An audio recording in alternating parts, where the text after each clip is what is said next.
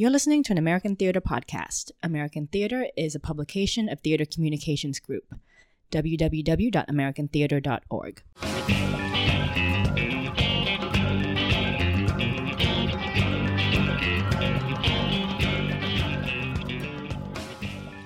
Good afternoon, and welcome to the November 19th, 2021 edition of Off Script, American Theater's uh, live chat and now podcast about all things theatrical. I'm Rob Weinert-Kendt, the editor in chief of American Theater. My pronouns are he, him, and I'm coming to you right now from Queens, uh, the lands of the Rockaway and Maspeth Nation specifically. And I'm here with. I'm J.R. Pierce, associate editor for American Theater. Uh, my pronouns are he, him, and I am calling in from the lands of the Potawatomi, Kickapoo, Miami, Sioux, and Peoria, uh, also known as Chicago, as my background shows today. Well, my background today is not where I am. My background is the Lyceum Theater on Broadway, because our we're honored to have today uh, two guests we'll get to in a second. Uh, two amazing actors who are doing some of the best performances in town or pretty much anywhere. Uh, Deirdre O'Connell and Emily Davis, the stars of Dana H. and Is This a Room, respectively. We'll, we'll talk to them in, a, in a few minutes. I can't wait. But it's been about a month since we uh, almost entire month since our last off script. So there's a little catching up to do about some of the things we've been publishing. And I just wanted to go through a few of those. It's a bit of a whirlwind. So I recommend you look at the links. It'll probably be on our Facebook page and just go to our website and check out some of the stories. So um, one, uh, one sort of cluster of stories that I want to just mention was some previews of, uh, or previews or features about productions, to specific play productions that are happening as in-person theater returns in various forms. Uh, one was about Teenage Dick, Mike Lew's play, which was embarking on a tour that began at Woolly Mammoth um, and, and it's going to end up at passing Pasadena Playhouse, I believe. There's another theater company in there as well. Um, that was fascinating to just talk about putting that play on. Um, the Chinese Lady, which according to our stats is going to be, uh, as Lloyd Suh's, play. It's going to be the most produced play in the coming season at TCG Theaters. Fascinating piece by Diep Tran about looking at the the meaning of that play now, uh, right now for Asian Amer- Asian Americans, but also uh, just for uh, identity in general. It's a wonderful piece. Um, and then uh, a piece by Nicole Hertwig about the red bike, um, a, a, play by Caridad Svich was, was, given a sort of uh, neighborhood staging outdoors in DC, um, which is you know a bit a bit of a holdover from some of the kind of creative experiments that were going on during the pandemic when the pandemic's still going on but it's in person but it's outdoors and they use some farmers markets and crowd uh, already existing uh, gatherings there to sort of stage their play uh, for people who just happen to be at the farmers market. So that's a fascinating story. Um, jr there was also a couple pretty impactful pieces that that we put out that created a lot of conversation. You want to tell us about those? Yeah, uh, we put out a couple pieces that talked about you know, we've been covering the role of digital theater in the theater community for, well, since the pandemic began. We've been looking at it pretty closely, and these two pieces uh, kind of look tried to address what the future might be. Uh, we had one from Rosie Brownlow Culkin, who's done a few different research-based, uh, survey-based uh, articles for us, and this one she reached out to a bunch of theater leaders from around the country to actually ask what the results have been from these digital productions. And for the most part, they weren't great. And at least monetarily, like you, we can talk about the art art the art that came from it, but at least monetarily, a lot of people weren't seeing the results they were hoping for. Uh, and then we had a manifesto for the future stage from a Future Stage Research Group at MetaLab at Harvard. I want to make sure I get that right, um, which talks a lot about the potential if if theater actually dedicates itself to this new medium. Uh, the line that stood out to me is streaming is a creative medium, not a support, uh, which I think those two articles are kind of in conversation about. And a lot of the conversation that happened on Twitter is like, well, yes, theater didn't see the results that they were hoping for, but are people treating it as its own medium or are they still looking at it as a sort of support for the so-called real work that goes on on stage. So um, it's definitely an ongoing conversation. And I think both of them have a really interesting place in keeping this conversation going as theaters really start digging back into in-person work.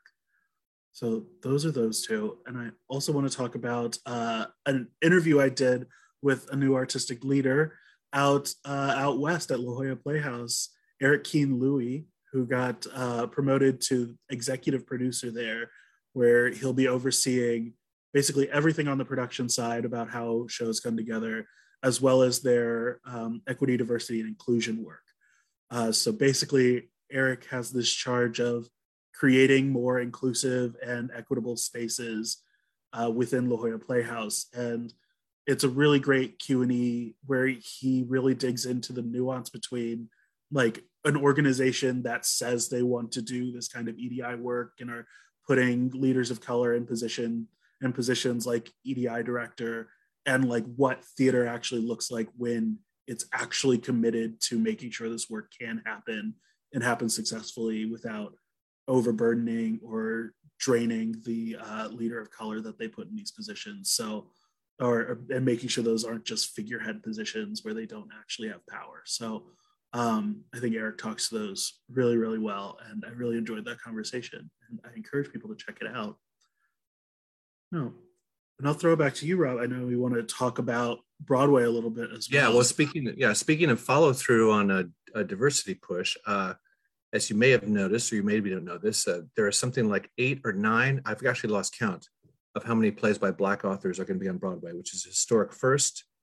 And Kelundra Smith, a wonderful writer based in Atlanta, has made a couple trips to Broadway, and she's looked at uh, those plays from Chicken and Biscuits to Thoughts of a Colored Man Trouble in Mind, which just opened, um, and just in Pass Over, and looked at, you know, asked the question of this is great. So there's something to celebrate here, but what does this mean for Broadway? Is there going to be commercial pressure on these to to deliver in a way that you know that has some extra weight because they're black authors?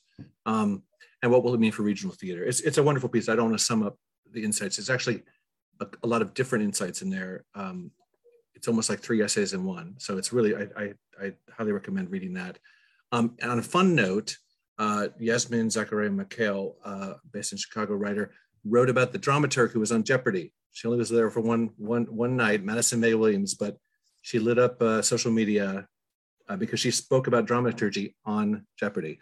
So um, anyway, that, that was a fun Q&A to see what she's up to. Um, uh, let me see. The, the, the big thing we did this week, and I, I want to don't want to rush through it too quickly, but I do want to get to our guests. But we did uh, our first full-on tr uh, training themed package um, uh, since January 2020. We used to do them every January, an issue on whether it was acting training, musical theater training, directors, uh, dramaturgy. We'd look at one different area of training with each special issue. It's obviously been a, strange year. We've written a lot of stories about education um, and training over the past year and pandemic and the challenges of that. But this is sort of a back to school issue, for lack of a better term. Um, and I'll just race through as much could. There's a, there's a wonderful story on what it's like for in-person training. Of course, there were some schools that did some some in person over the past year and hybrid, but now they're all kind of basically back. And what does that mean? How does it feel? Daniel Ignacio, our wonderful editorial contributor, wrote that piece. Jerry, you have a wonderful piece about education programs. Uh, theater education programs were also kind of hobbled by the pandemic. They're coming back with the help in large part of teen councils.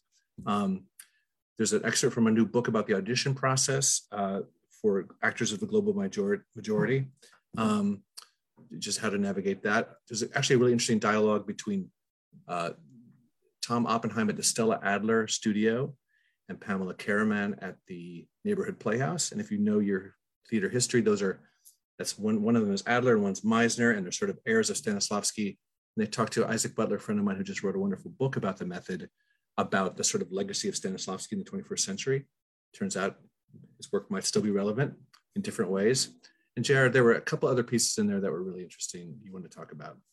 Yeah, we had three pieces come in from professors that were, were all super interesting to me. Uh, the first would be one from uh, Melissa Toning Kolwitz on the idea of teaching acting students the standard dialect, which when I was an acting student, that's what I was taught, the standard dialect. Um, and how finding ways to be more inclusive in that speech training and to allow people to bring themselves to that kind of speech training rather than trying to conform everybody to a certain dialect. Uh, and then we had a piece from Alicia Andrzejewski, uh, who talks about how contemporary works like uh, Fairview or an Octoroon, which both have like big moments that blow audiences away, like in the theater, how those translate to the page and how she can bring that kind of that kind of experience that you kind of feels like you can only get in a theater to to a classroom where you're just reading stage directions. Uh, and she makes a really great case for how powerful those moments can still be on the page and then we had uh, ana kuzmanic and linda roethke from northwestern uh, had their six mfa costume design candidates explore what it means for a costume designer to create outside of the script or narrative that their work may be tied to uh, especially with the pandemic and without a lot of shows going on in person, especially ones that might not have called for like extensive costume designs. All six of them kind of explored their own voice outside of what uh, their thoughts are tied to a playwright or a play. Uh, so yeah, those are those three, and I, I, really enjoyed those. The photos in that last one are great. Just a, a really great exhibit from that costume design piece. So we've been busy for the for the past month. Now you have a month's worth of reading there, if you haven't caught up already. Um, I think it's uh, it's time to talk to our two fabulous guests today, Deirdre O'Connell and Emily Davis. If you want to hop on, so honored to have you with us. Um, I was just I was just thinking, um, you know, for folks who haven't seen these plays, um, we often just jump into a discussion as if we all know what we're talking about. But I wonder if you each could just, it's a terrible question, I guess, in some ways, but just g- g- give me an, the, the synopsis. So you say you're in an elevator, someone says, what, what are you doing now, Deirdre? What show are you in? What, what, what, what do you say about Dana H? I'm in a show called Dana H, and then I push mute. No. it is a terrible question. I'm I'm I'm uh, in a in a piece called Dana H. Uh, Dana is Lucas Hnath's mother. It's um, based on a interview um, where she spoke at length about uh, an experience she had about 25 years ago where she was kidnapped um, by someone who she was doing um, uh, chaplain work with in a mental hospital who she had befriended and and uh, she and her husband had taken taken him in temporarily and one thing led to another and so it's a it's a remarkable story about sort of empathy and uh, and uh, danger and her discovery of a kind of underworld that she didn't understand existed that were connection where she was seeing connections between white supremacist groups and police. She was experiencing a, a sort of, of a, a, a, trap that she was in that she couldn't get out of because of, uh, of, of beginning to understand how that worked. Um, and her trauma through that and and the tra- word trauma even seems like oh god i'm so tired of hearing the word trauma what does it even mean but you know the word is appropriate um and how she how how she clawed her way out of that um, out of the the crippling effect of it that she hadn't even really faced and then um, the piece itself is almost uh, a, a, part of that work of her clawing her way out of it i hope. And it is the the magic trick of it is that i lip sync her voice for the whole time. So you're actually hearing her talk but it looks like it's me talking. And the the the work of that creates a we actually didn't know what the work of that would create when we had the well when lucas had the idea and uh and it turns out it does a lot of things um, to me and to the audience and and to the work of actually listening to someone and and hearing someone well when they're talking about their lives, being forced to listen. I think the piece forces you to listen because you're you, you gotta listen because the thing I'm doing is so hard. So it would be rude not to. That's basically was, how. well, that's a good description. I'm sorry to put you on the spot like that, but I I, I was thinking about I don't it. sing any songs in it, and I sit in a chair the whole time. That's right. That's right.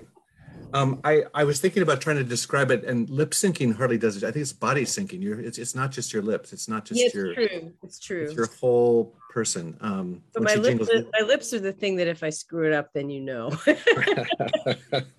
Very true. a lot. They're my. T- they're the tell. Very true. Well, I I I, I did that because in, in ways your show is hard to describe. I think. Uh, Emily, your show might be a little easier to describe in terms of what it comes from, but could you just describe it's reality, the story of Reality Winner, the story. It's the it's the interrogation, pretty much the entire thing, right?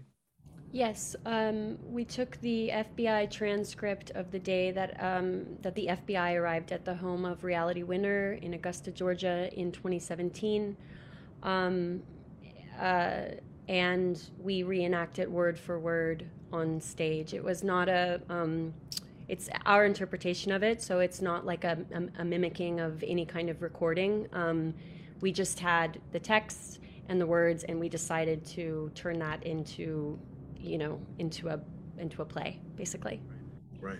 No, and it, We didn't know they about both- each other when we were starting this. It's a coincidence that that they both exist. right And they were both at the. We were just talking about. They were both at the Vineyard Theater off Broadway in in consecutively, like the end late late 2019 and the beginning of 2020. Yeah. yes i saw i saw the i went to the opening of dana h at the vineyard and that was the last thing that i saw before the pandemic So it's a it's a coincidence, although it feels it feels almost like something synchronistic. It's hard to explain these. the Yeah, we were convergence of it. saying that that I mean I think Matt Ross literally got in the subway. He the way he describes it, he got in the subway with his wife after seeing Dana H. Went, wait, uh, I have an idea, and I I wonder, well, if he had been in a different subway stop, you know, and leaving from a different theater, would he have like would it have just clicked clicked for him in that way? We're so lucky that it clicked for him in that way. I think another thing that I don't know why I need to say this, but I do. And that- Another thing that's unique about the two things that has been really uh, noticeable, maybe partly because we're started after the pandemic and, and we're on Broadway and all this stuff, is that they're they both took many years to make. They, we did them at the Vineyard, but we did them at each of us in our own worlds. We're working on them for years before that, so that they're.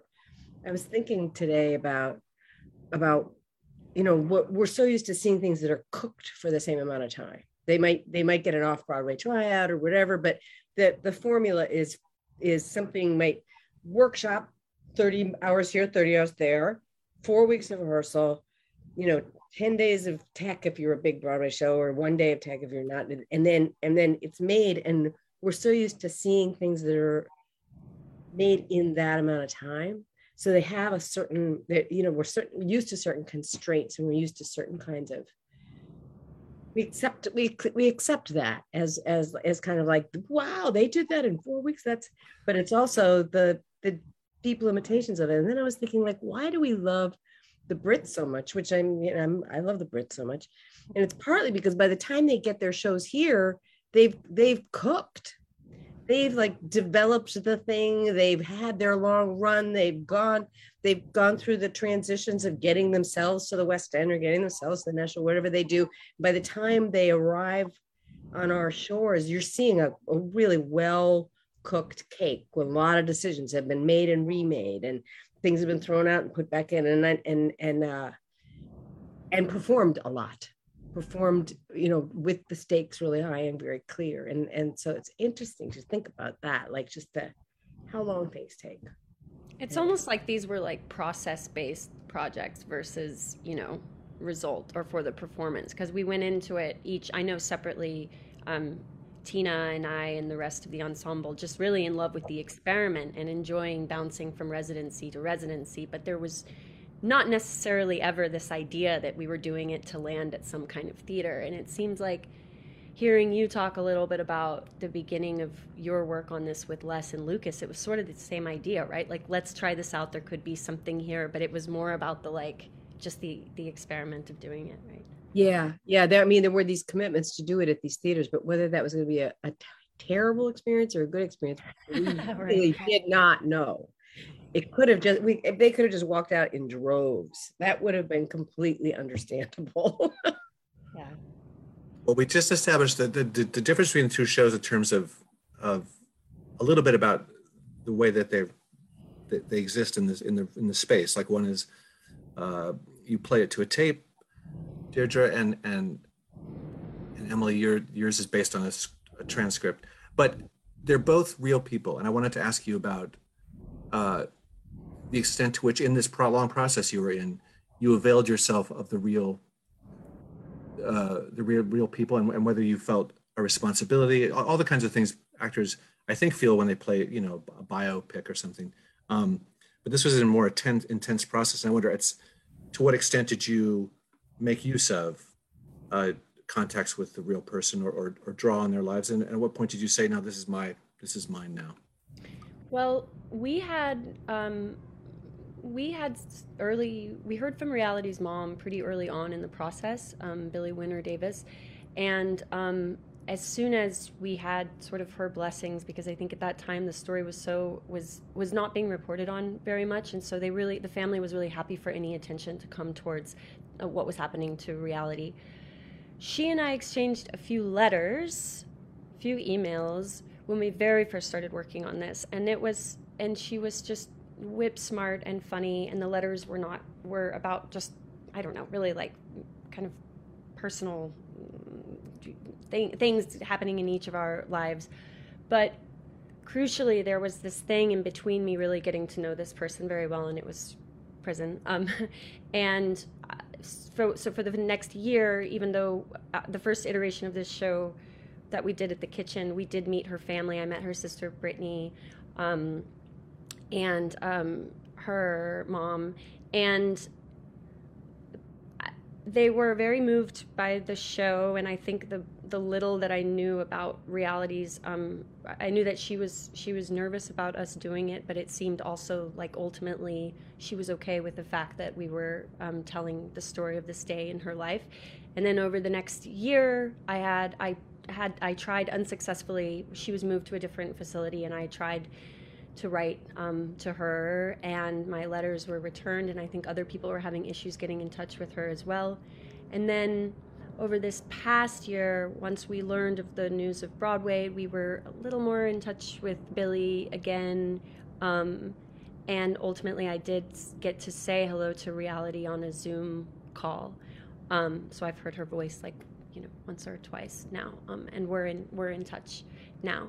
Um, but I feel pretty protective of the of keeping the two things separate in a way. I, I never wanted to to to get close enough to that person that they would influence how I was going to do this thing that I was doing with Tina, which was very much a separate project in my mind. While doing it as respectfully as we could, we also had our intentions with the piece that I that didn't necessarily I didn't necessarily need to cross over with my relationship with this person in real life, if that makes sense.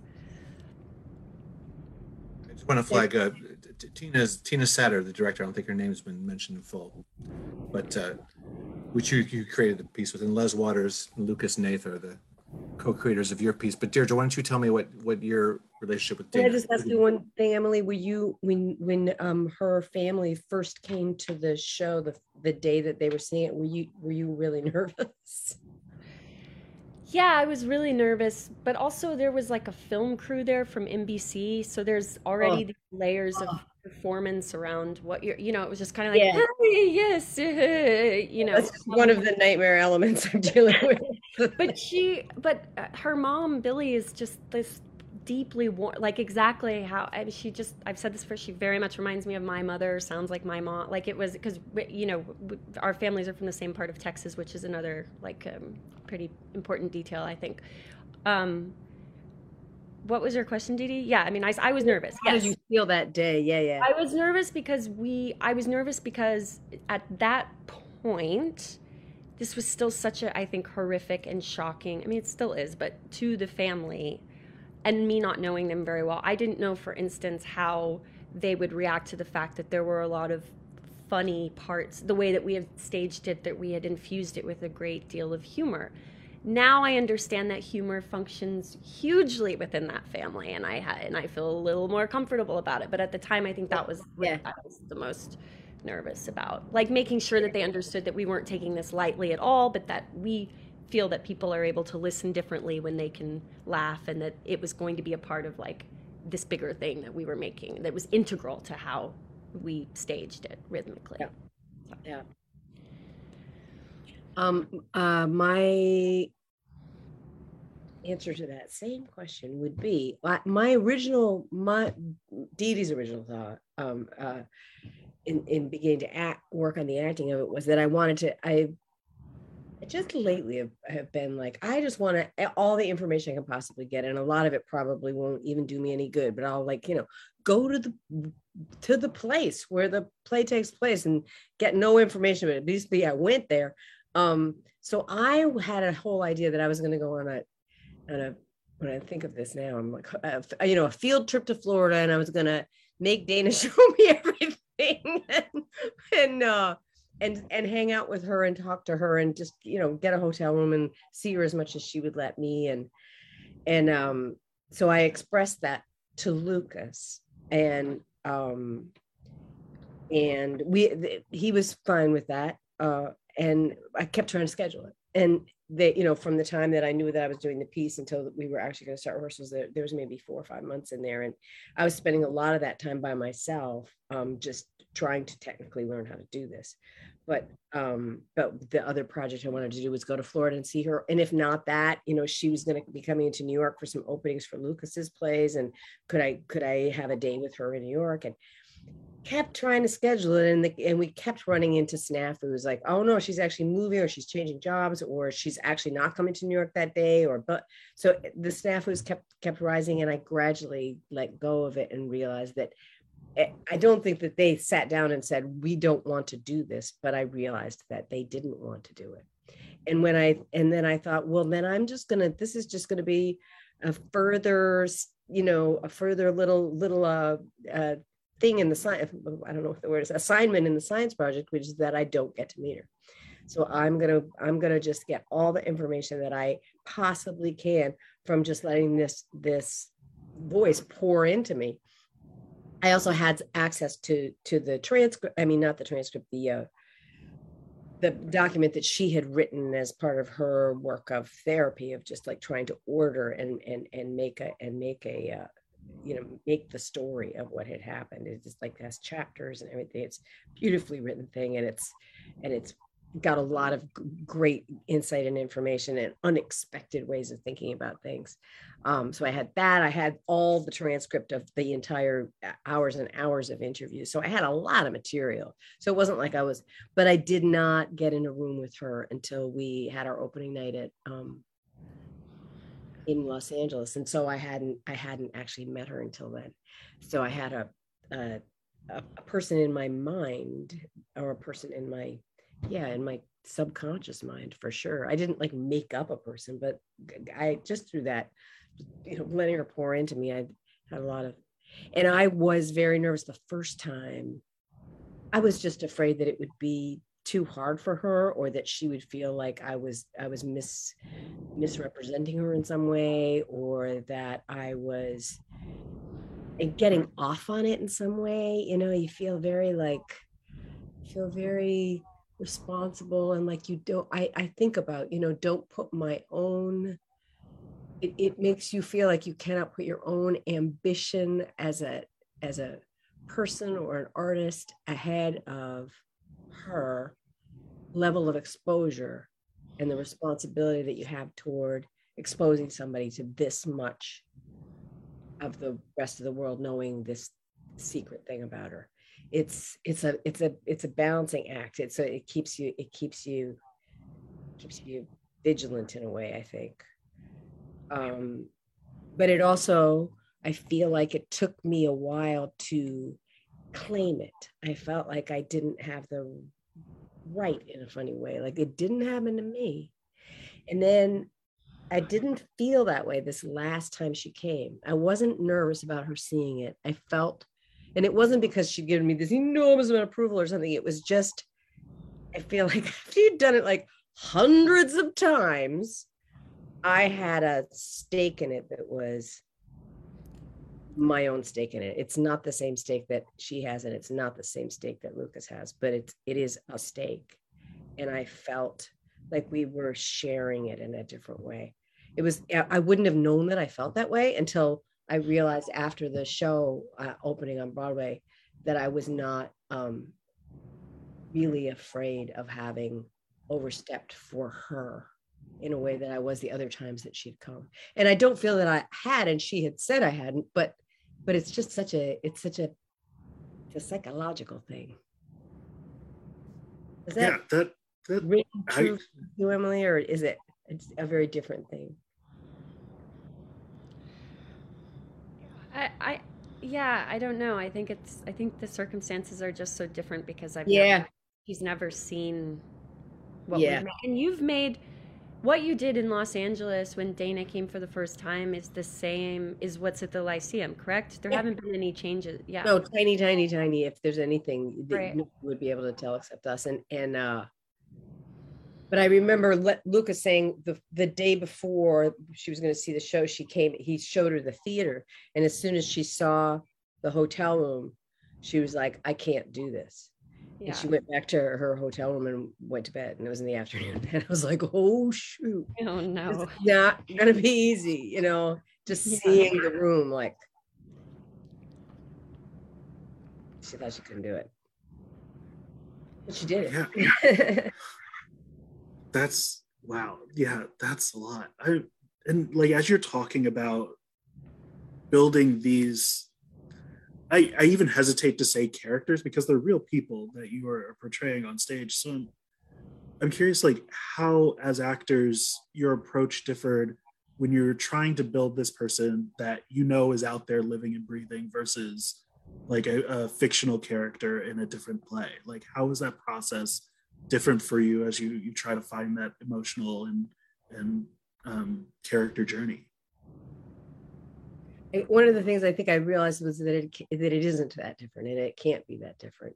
That that there is a way that I still had to, I had to tether it to myself and my own imagination and my own, you know, inner life, and and uh, I I sure had a, a huge source that was feeding my inner life that was her, and it was her information that I could glean from her. But, but the but the more I realize, no, it's actually the same process. I still have to be like, the, the better it has been. Um, but like I say, there's a sense of responsibility that I think in in in that that are, that's almost in the act of performing it, where I don't ask myself the kinds of questions that I do, which are more to do with, am I bringing enough to this you know uh, moment in the play. I'm being told exactly what to bring to every moment in the play. So so those so those questions where it, it, it it's dicey because you're like mm, my sense of restraint and grace is saying like my lady should not be showing the audience what she feels right now or whatever that might be and and uh, and then and then there's another battle that goes on. But, but am I but am I shortchanging the piece by do by by my restraint here, or or am I you know like all those kinds of questions are just like I don't have to ask those questions because her level of restraint, her level of of uh, clarity, her her emotionality. I, I'm just leading with her. I'm just I'm just following her, and so it's been really interesting to note how much people take care of themselves when they're telling stories. I think that what Dee Dee's saying, I mean, yeah, it hasn't been that much different from a normal pro. I mean, boy, we are not the Tina's theater company in Half Straddle, we are not a group that sits around and does table work when we start a show. This is the most literal, this is the most by the book sort of acting I think I've ever done with, certainly with this director. And we and I really sat down and thought, what do I know about this person based on the script? You treat it like any other thing. What part of the world is she from? What's her history? Physically, what has she been through? What does she do when she's uncomfortable? How might she stand? How might she breathe? What does she do when she's upset? Et cetera, et cetera. I think the difference, you know, and I do get asked this question about responsibility a lot um, to the real person. Uh, the biggest responsibility to me is offstage, actually. I just think that, you know, I. I cannot tell you how many people ask me, well, why would she da You know, people want to know. They have so many questions when they leave this show, and I just try to never answer for the real person reality winner because it is impossible to do that. I can my work my work stops when I step off stage from the interpretation from what we are giving with this piece or what we're offering, um, and that's my rule for myself. I try to not speculate on the myriad reasons that this person could have behaved in the way that she did. I only have a sort of you know, sparkling emotional connection to her that I've built somewhat just calling from myself and somewhat also, you know, from things that I've learned about her along the way. But, um, but yeah, those lines are really clear for me. And the process feels like I've approached it pretty much the way I would approach any, gosh, straight play. I don't know. but yeah, so. And speaking of that that line when you get off stage, we had a conversation maybe a month or so ago uh, with Namir Smallwood and John Michael Hill, who were in Pass Over.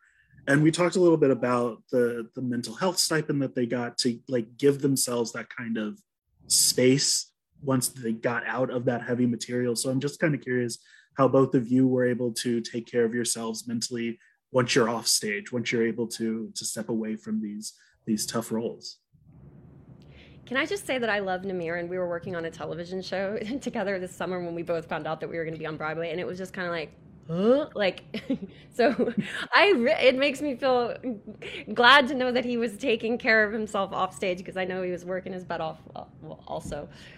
Um I don't know, Dee Dee. I I think like seeing it's such a it, it, the, I think this role asks for kind of like I mean the physical exhaustion of it asks I try to be very gentle with myself time you know not working. But this is also just such an unprecedented moment of like i'll do anything to be around other people. I want to see people. I want to talk to people. You know what i mean? So um, which, which can also be a healthy thing. Um, drink a lot of water get a lot of sleep read a lot of books. Drink a lot of water i get a lot of sleep. I i, I try to get a massage ah yes yes. I still got to get to your guy. That's right I I uh do not I do not make myself I I on the other hand have, have been pretty isolated. I spent a lot of time in this apartment. Um, I sort of feel like only so much more time left, so I can I can hang on just partly just from paranoia of like do not get a positive test. Not that I would, but so so I don't go to plays and I haven't gone inside restaurants yet, and I don't go to people's houses if there's going to be more than one person there, and you know doing those sorts of things. So I'm leading leading with paranoia. Um, but I I tend to have a pretty isolated life anyway when I'm doing a play, just because I feel like I'm in the ener- energy preservation game.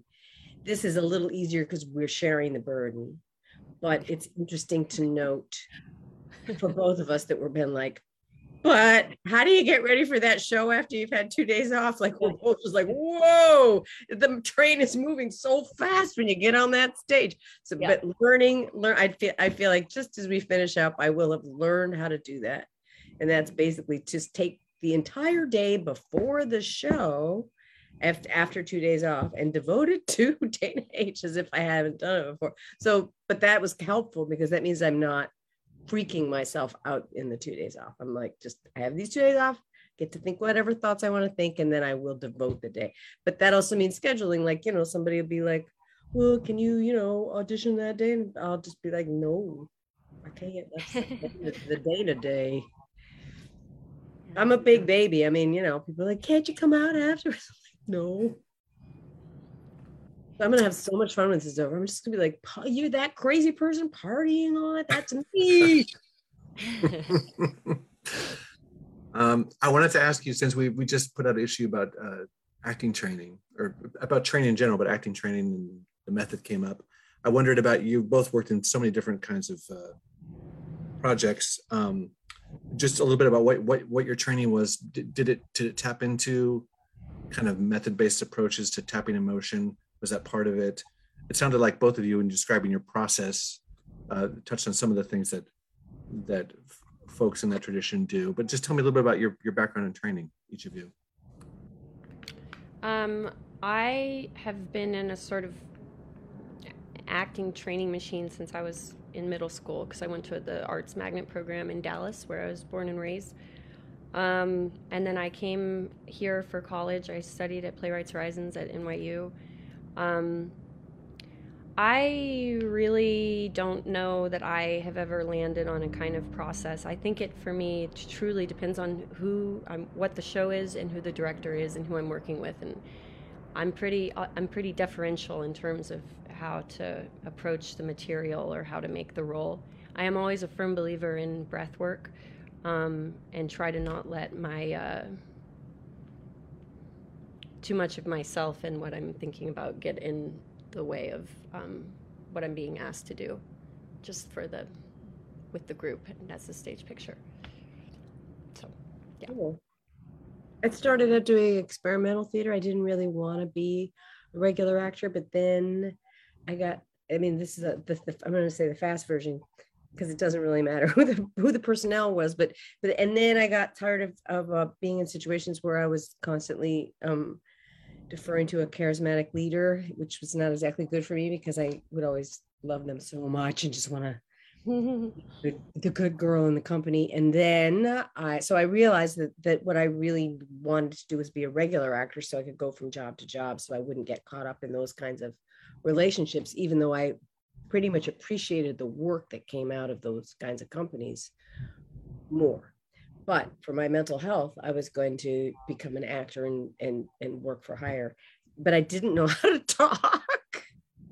I really didn't know how to talk at all. And so I like a normal person in a play. So I had to really unscramble a lot of training that had gotten me into a very sort of I don't know what it was, but pretentious, you know, slightly pretentious slot though.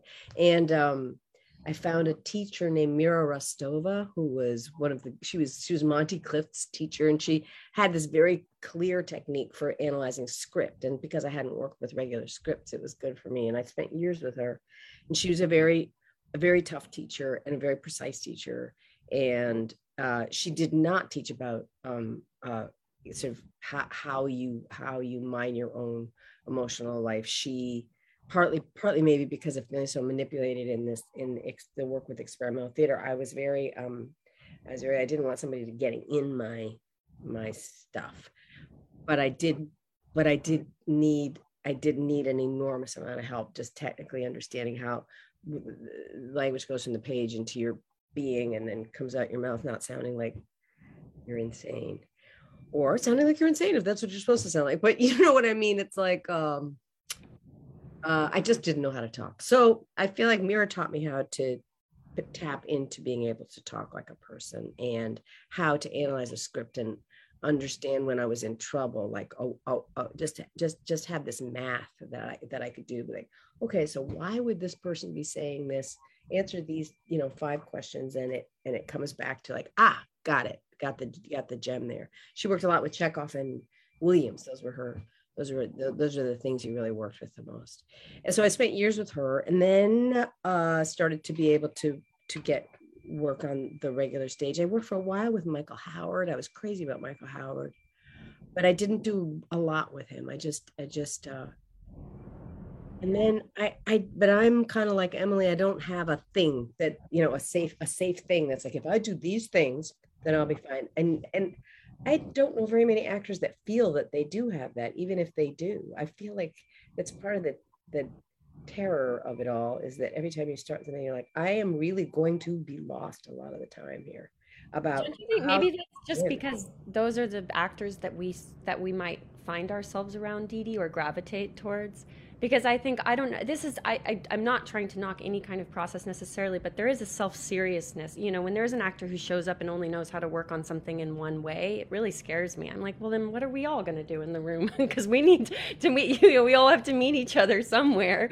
So maybe Yeah. it's that sort of It- like it's just chaos for me when I start a new, a new thing. It's just chaos. Like, what would possibly make me feel comfortable and free? It, it will. It will teach itself. I did this stuff with Kim Gillingham, who who uh, it does this dream work, and she's famous for this dream work. And I just had a bunch of friends who were doing it in the last few years, and so I embarked on like taking some workshops with her in the last year partly because we were in the pandemic and partly because I knew I was going to work on this thing that I'd done a lot and I wanted a and I wanted a new way in. I didn't want to be thinking to myself, "Oh, okay, well let's do what I did 2 years ago." Let I, I wanted to be thinking to myself, you know, let, let's let's crack back into this but from a new angle. And it's very internal and it's probably something nobody but me would notice, but but I I really liked her. And it's very specific and very odd and very um and I, it, it does unexpected stuff and it's an unexpected technique of work so it does not have to do with analyzing script it has to do with going far away and then going all that'll work you can bring all that in it's great It's so funny that you mentioned uh, with Mira that not having a voice or not being able to speak when when this is the part you're doing now. Um, yeah i could have done this then come full circle And it is, and I was joking before the, you know, just to hear your your actual voice um, is a is a is a relief, right? I mean, are you going to be relieved when you can speak again, or it, it feels you were talking about the restraint of this performance, and I wonder if you ever feel like it's a it's a constraint uh, to have to to be confined to just, or is it a, special register you you're able to find if you're Uh, deprived of right now maybe because it's finite you know if we were if we if i was about if i was doing eight shows a week and i and i had another six months coming up i might be feeling like differently about it but right now it feels like a delicious restraint. Like as if i was a person and i'm not a person but if i was a person who like enjoyed a, a light some some light silks on my i'm i'm held i'm like I, it's like uh it's like what's her name's um machine her hugging machine that she built uh who's the who's the woman who made the hugging machines for the cows she's a Temple, faith autistic i say who can say Temple. yeah Temple. it's like Temple Grandin, yeah. temple's uh i feel like i'm in temple's machine that she made that that hugs you without anybody touching you. So it's a very um i mean I, i'm i'm pretty anxious in there but i am being held in this really specific odd way in front of all these people. It's a very it's a very odd feeling You're you're all by yourself on stage, and uh, uh, Emily, obviously you have you have your actors on stage with you, so there's there's energy to play off of there, right? hmm Um, could you talk about? I mean, obviously you can't compare it to being alone on stage. Have you done solo work before, or do, is this something you've you've Me? Moi? identified? Yes. Yeah, yeah, I yes, have, you have, yeah. you have. I have. okay. It's been many years though, um, and in fact, th- it's hard to believe, but this we've been working on this piece for you know since 2018 now. So I've been largely with the same group of people, and I, I mean, it's an incredible group of performers. They radiate. They do enough with just this, with their little eyeballs and what their peepers are doing to me, and then when you add on top of that the extremely diligent and to the T like work that they have that they you know the choreography that they've made with Tina. Um, you know, Pete Pete Simpson, uh, Becca Blackwell, and now Will Cobbs, um, who is a newer addition to the piece, who we hired um, or who came on board um, late this summer when we found out about the Broadway transfer. Um, it really does feel like because of the way that the the taught, you know, what what the goal was in, in the initial days of staging it with Tina. I was I felt that maybe this is just the athlete in her, but it feels like there was a ball that's being like hit around and you have to keep your eye on it the whole time and make sure that it's not possible that the ball could be in two places at once you know? Like we all have to make sure that we understand what the moment that we design what like what the where the tension is in each I mean, it's quite like it's easy to, to visualize, and it takes everybody on stage for the entire 60 minutes. Um, it's one of the joys of having a piece that is that short and contained. I mean, it's it doesn't feel short from the inside, but I know that it, in length it's quite short compared to, you know, most um, plays. But it really allowed us to get in, into the like second second by second beat work of the show.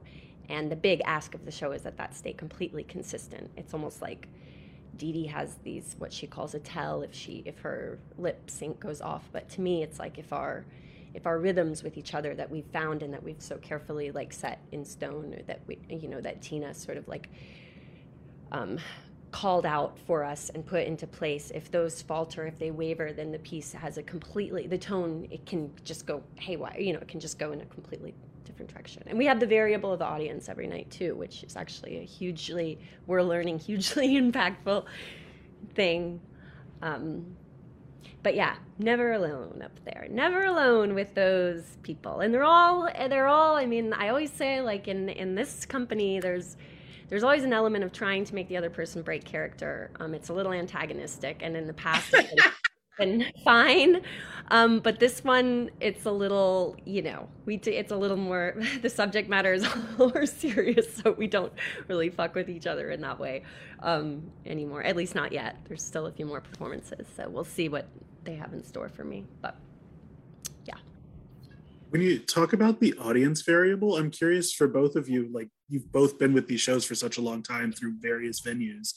Like, what's the difference that you feel like we've talked about it a bunch like what experimental theater feels like on broadway but for for performers like what does it feel like for you to have these shows in particular in front of a so-called like broadway audience oh gosh this is such a big question and it's like it's i i feel like i'm would know how to answer this better if i keep meditating on it because i'm still learning but i'm really feeling strongly that the only difference right now between experimental theater and regular theater is like the venue that it's in right and if you go to some venue that's been that's been labeled as experimental and the audience is listening to it in a certain way, they might go in thinking, I might I haven't got a clue what's going on, but I'll uh, try to make the best of it and see some good performance. Whereas in Broadway, there's this expectation that you're going to understand what you see. And like, if you didn't tell someone which of those it was going to be, it it might behoove us all, you know, like let the people let people just go see something that's been worked on for a really long time, that's been thoughtfully, ma- that's been well received,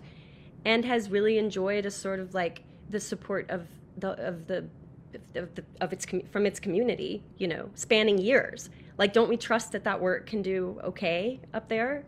Um, Dee Dee, I'm. I mean. yeah, I feel. I. It, I feel the same way. I feel like. I feel like uh, we've been underestimating the audience. We've been thinking that the audience wants that that theater should not be operating on the same sophisticated level as music is, as television is, as film is. But the, meanwhile, the public is like, completely gone on these crazy rides and then they come to New York City to go to the theater and they feel like their job is to dumb themselves down to go and watch the shows when in fact like if you offer them something that that that keeps that keeps them thinking and and feeling and questioning and and awake in the same way that uh, that a lot of the culture that they enjoy taking in in their real lives asks of them they completely keep up. I mean this is not rocket science folks. It's these are pretty simple pieces and they're satisfying on a very visceral clear level. You once you get the rules of them and you get them in like in the first second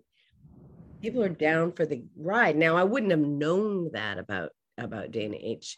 It, but we learned it pretty quickly and i feel like the difference is just um the Broadway audience in general, I mean, my my, my astute analysis is if somebody pays that much money, they really want to reinforce the idea that they came to the right place at the right time. So they are ready to party and they they that might mean that they're re- they're ready to be shocked and they're ready to be to to have something happen to them emotionally or it might mean that they're ready to laugh a lot or it might mean that they're ready to really celebrate the music they're hearing but they are ready to celebrate in some way. They they they've signed on for some kind of experience that they um, want to have faith in. And a lot of times when we work in you know a, a more downtown scene that people might feel a little bit more like i well you just show me what show me what you got. And and that has its own you know that has its own pleasures and dangers but it's but I gotta say the audiences are pretty fun to do it for them. But we, I do not feel like people are going like, "What the heck is this, Charlie? Why did you take me to this?" I don't feel like that's happening at all, not for a second, which is surprising. Like if you told me that that would be what was happening, I wouldn't have believed you. So I'm learning a lot about like, wow, we really underestimate these folks. And I mean, of course, a lot of our audience is theater people who heard about these pieces and would have wanted to see them anyway. But some of them are, did they get those TKTS tickets? They're like, Dana, what is it? What's it about? Oh God, how are you dragging me to this? And then they're like, wait a second. And it's very, all very relatable. Well, this is about my cue to, to mention that the, the play, the both plays are running through November 28th. They were initially announced to be to close uh, early, and now they're going to go a little longer because of the, the groundswell of support. So it's really heartening to see that. Um, you've got another week and change to do these shows. Um, we have just a, another minute. I wanted to, they're sort of in conversation with each other by being there in a sort of abstract sense. Um, they have a lot in common in, in odd ways about what they say about culture and about the way it treats women, um, law enforcement. We're putting you two in conversation. I just wondered, I know, uh, Emily, you said earlier you don't want to speak for reality, but I, I just had to ask, if you if you think these if these two women could be in conversation, what do you think they would say to each other? You know, I honestly think that they wouldn't waste any time on themselves. I think they would probably be talking about some sort of initiative that they could build together, some sort of coalition to help some group of people that would benefit from from their shared experience, from both of their experience. That is my honest to goodness. Um, I think you're right. Great. yeah. Reality. And Dana. Yeah. I think that's true. They'd be like, what can we do? All right. Yep. What you can do now is go get Unlike your us, tickets. we just talk about ourselves. yeah, right, right. You were just you. you what you should do is get your tickets to Dana H. And this is a room at the at the Lyceum Theater. If you're in New York, if you're not, you should come to New York and see it. Um, and if you like what you hear, please support TCG. It makes our efforts at American Theater possible. Emily, Dee Dee, it was so great to talk to you. Jr. This is an honor. Break a leg. Thank you. See you at the theater. you. Bye bye. Take care. Bye. See you there.